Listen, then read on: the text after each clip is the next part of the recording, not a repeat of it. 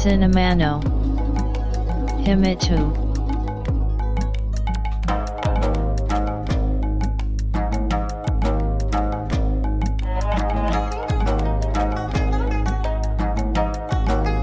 This broadcast is made by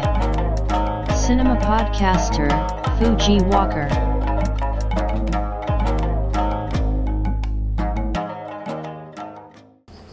お待たせしました お待たせすぎたかもしれません。シネマポッドキャスターの藤岡です。ポッドキャストシネマの秘密の第133回です。さて今回は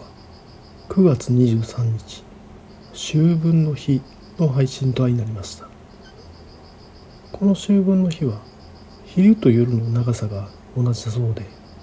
この日を境に来年3月の春分の日までは夜の方が長いわけですね。つまり冬の始まりの合図がこの秋分の日という話です。こんな日には牧原紀之のヒットナンバーである「冬が始まるよ」が聴きたくなる。ミドル世代がお送りしております。さて秋分の日ともリンクしますが先日9月21日は中秋の名月でしたね。今年は8年ぶりに満月と同じ日ということでまん丸なお月様が楽しめたという話ですが自分の暮らしている地域ではあいにくの天気となり月を見ることは叶いませんでした。これ中秋の名月は旧暦の8月15日でありいわゆる十五夜お月様なわけですね。うさぎうさぎ何見て跳ねる？というやつです。てなわけで娘にその話をしたわけです。21日は中秋の名月でありいわゆる十五夜お月様なんだよと。なのでその日は月見団子を食べてお月見をするのが古くからの風習なんだよと。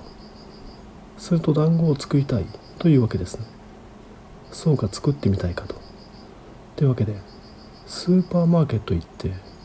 上新粉っていうんですか。いわゆる米の粉を買ってくるわけです。パッケージに書いてある分量の水と砂糖で粉をこね棒状にし娘と一緒に適当な大きさにちぎっては丸め最後に湯がくと。多少サイズにはばらつきはあるのも立派な月見団子が出来上がったわけですね。そして味見とばかりに娘と食べてみるわけですが。まあ素朴な餅です。これ味変すればまだ何とかなるのではないかと考えハーシーズのチョコクリームをかけてみたところハーシーズでも太刀打ちできないほどの素朴な感じ。作る過程ではまるで粘土遊びみたいだとテンションが振り切っていた娘もこの月見団子の素朴さには静かにならざるを得ず。しかしこのまま処理するのも娘がせっかく作ったもんなんで惜しいと。これは口から出任せしかないともなるわけです。いわゆる中秋の名月。十五夜お月様にはうさぎさんが毎度どうもと各家を訪ねて神棚にお供えしている月見団子を食べるんだとでっち上げるわけです。黄金のご先祖様とクリスマスのサンタクロースの話の合わせ技ですよ。実際の言い伝えでは満月の暗くなっている部分がうさぎが餅を作っているように見えるというものですからわざわざ地球へうさぎがやってこなくても月にぎょうさん団子があるとは思うんですがそこはまあいいと。娘を。作った月見団子はお供えしようと。というわけで適当なお皿に月見団子を積み上げて神棚はないから家の一番高い棚の上に置くと。食べに来るといいねなんて言いながらそしていざ当日9月21日の中秋の名月娘が寝静まったのを確認して団子を処理するわけです。そして夜が明けて22日の朝。つまりは昨日ですが娘に見てごらんと家の一番高い棚からのお皿娘はわっとびっくりするわけです。うさぎ来たと。いわゆるコロナ禍気軽にお出かけもできず家でやれることはあらかたやり尽くした感はあるなと思っておりましたがまだいける。まだ何かできることはあるなと感じた次第です。さあシネマの秘密。第133回。始めます。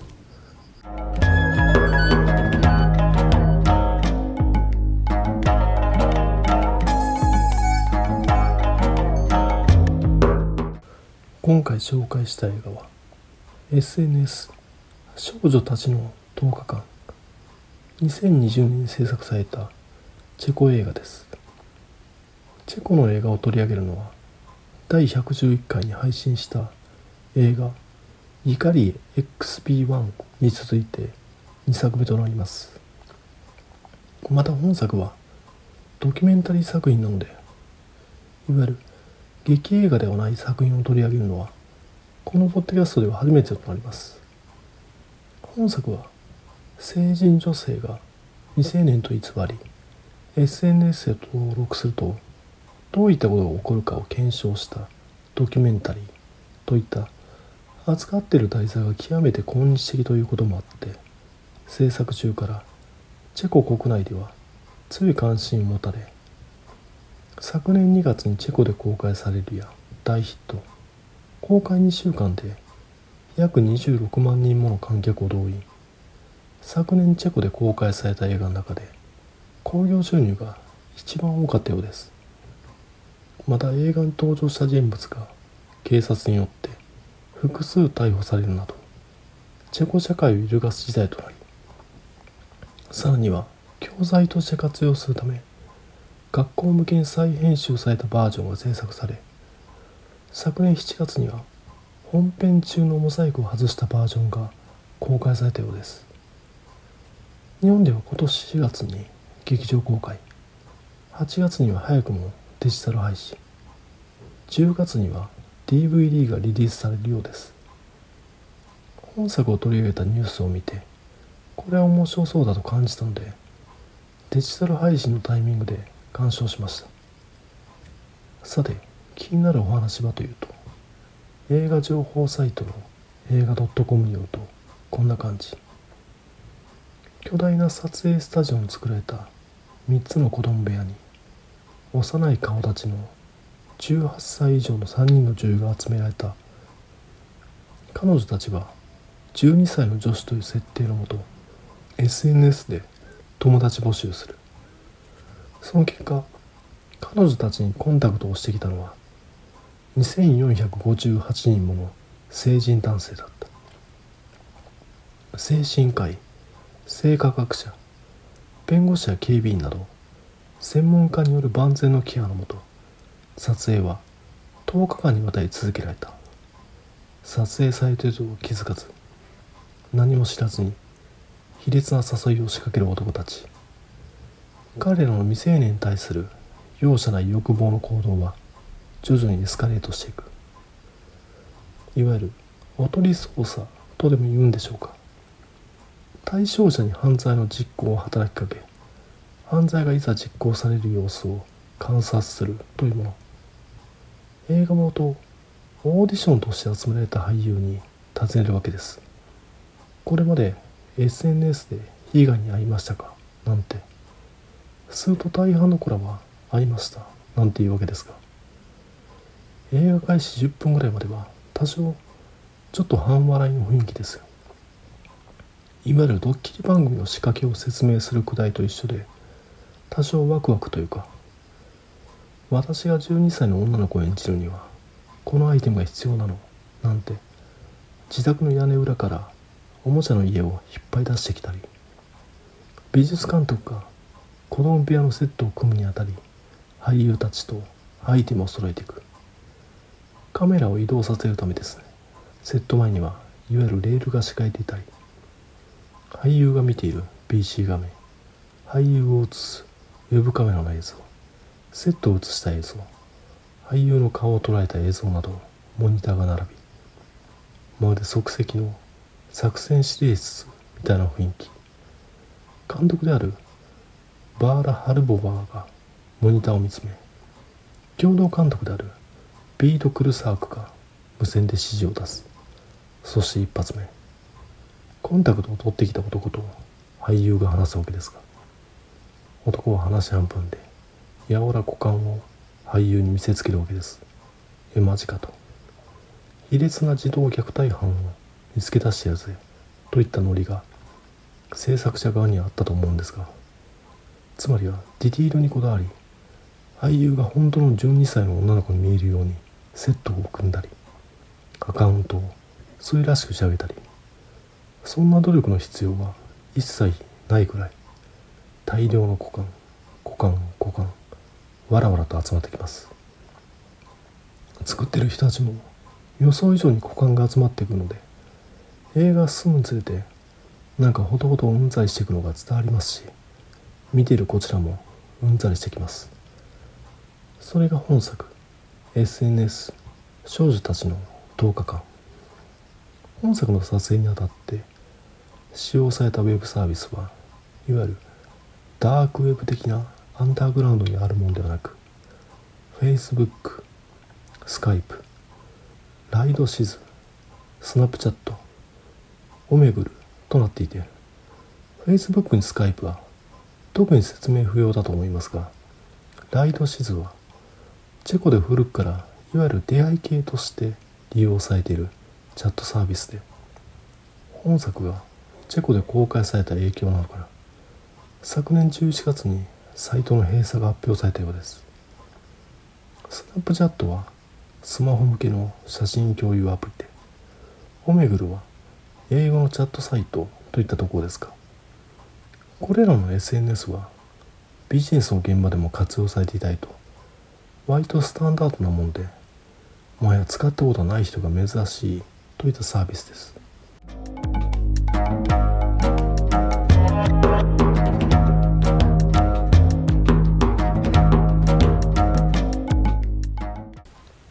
さて基本的なところを押さえておくとチェコの人口は大体1000万人。構成民族としてチェコ人が7割で言語はチェコ語。20世紀に共産化したことや歴史的な原因もあってかチェコはヨーロッパにおいては珍しく無宗教が多数派となっていてこれ面白いのがとある調査で神の存在を信じていますか？と尋ねたところチェコ国民の約1割しか神の存在を信じていないと回答したようです。ちなみに旧ソビエト崩壊後に統合を解消したスロバキアでは約6割がカトリック教徒のようです。またチェコは石炭の産地でもあったので19世紀から20世紀初頭にかけてヨーロッパ有数の工業国へと発展。高い技術力を持つチェコですが1990年代から資本主義を導入したこともあり他のヨーロッパ諸国と比較して労働者の賃金が低く抑えられています。その結果現在のチェコは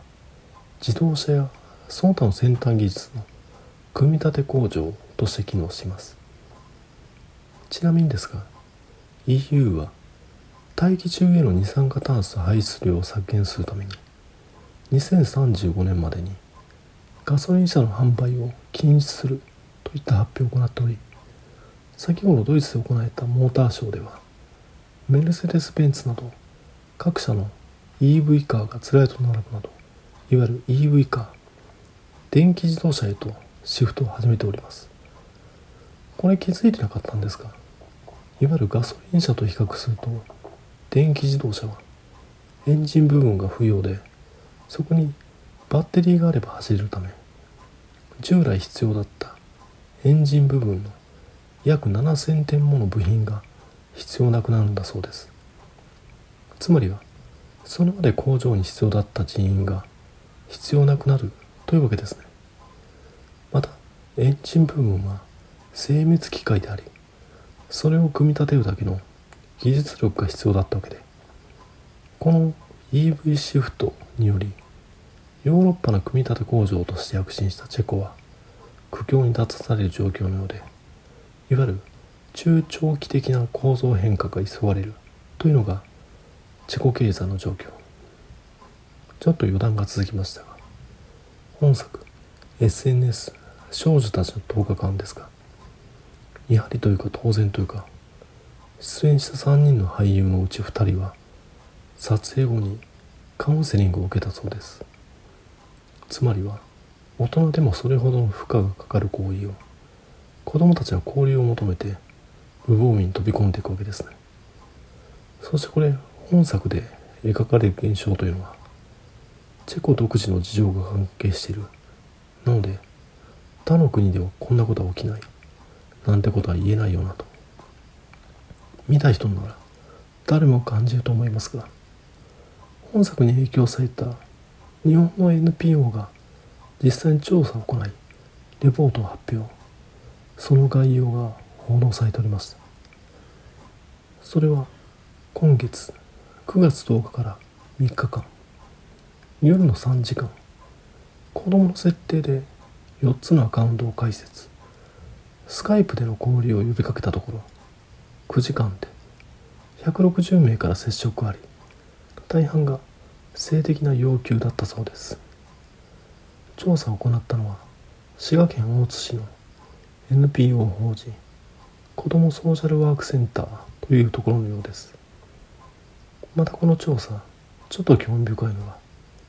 映画とは違って開設したアカウントに中2の男子生徒を混ぜてるんですね。4つのアカウントのうち1つは男子で結果9割に上る142人が女子アカウントに集中。つまりは想像できる通りですが。いわゆる女の子が SNS で発信するのは男子よりもリスクが高いと言いますしチェコ特有の問題なんかではなく映画で描かれていることは日本でも確実に起きていると言えますよね。日本における小中高生の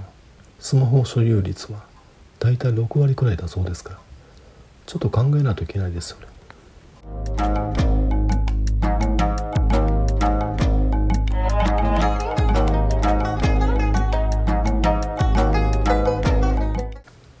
またこの本作ではいわゆる音に操作で悪い大人を調べるわけですがこれ本作の制作にあたって参考にしたかは定かではないですが2004年から2007年までアメリカの NBC で放送されたリアリティ番組に「To Catch a Predator」というものがあるんですね。映画と同じく12歳から14歳の少年少女に扮してチャットルームに潜入し接触を持ってきた人を監視。場合によっては通報を行う模様を描いたものです。番組名である「To Catch a Predator」はそのものつまり性犯罪者を捕まえろというものでジャーナリストのクリス・ハンセンが必要なターゲットを追い詰める様が好評を博したようです。しかし番組がとあるターゲットの狙いを定めたところテレビ放送されることを抑えたターゲットが自ら命を絶ってしまいその結果番組は打ち切りとなるわけです本作 SNS 少女たちの10日間もまたチェコ国内で上映されたことで個人が特定されてしまい被害を受けたと裁判に訴えた男みたいようです。こういった番組や映画などが放送上映されることで自分もさらされるかもなんて抑止効果が生じるなと思ったりするので子供を子供を守るという意味では積極的におとり調査であぶり出してほしいと感じはしますがこういったことをテレビ番組や映画でやることではないとも思うのでそれはそれで嫌な監視社会なのかもしれません。やはり本作の劇中に登場する弁護士が言うようにこういった虐待行為を働く者に対してはウェブサービス自体が排除に動くべきなんでしょうね。というか本作で利用したサービスが Facebook に Skype などありふれたものというのがやはり怖すぎます。初めて虐待行為を行ったにしては大胆すぎますしやはりこういった行為を繰り返しておりそれが見過ごされてきたのだという経緯が存在していますよね。せめてこういった危険な人たちが条例をばっこするのは普段目に触れない場所にしてほしい。本作を見た後は子供には一切 SNS の類に触れてほしくないってきっと思うはずです。しかしそれでは良くないですよね。テクノロジーを一切遮断してこれから生きていけるはずもないわけでやはり触っていかないと。ましてや今の世代はデジタルネイティブなんて言われております。子を持つ親としてもまた一人の成人男性としてもなかなかきつい内容の映画でしたが本作 SNS 少女たちの10日間見てよかったです。しかしこれ万人に対しておすすめですと声高に言える感じもないですね。何よりこういった虐待行為を受けた人は本作を見ると確実にフラッシュバックするでしょうしまずは公開されている予告編を見て大丈夫か判断していただいてから鑑賞するのをおすすめします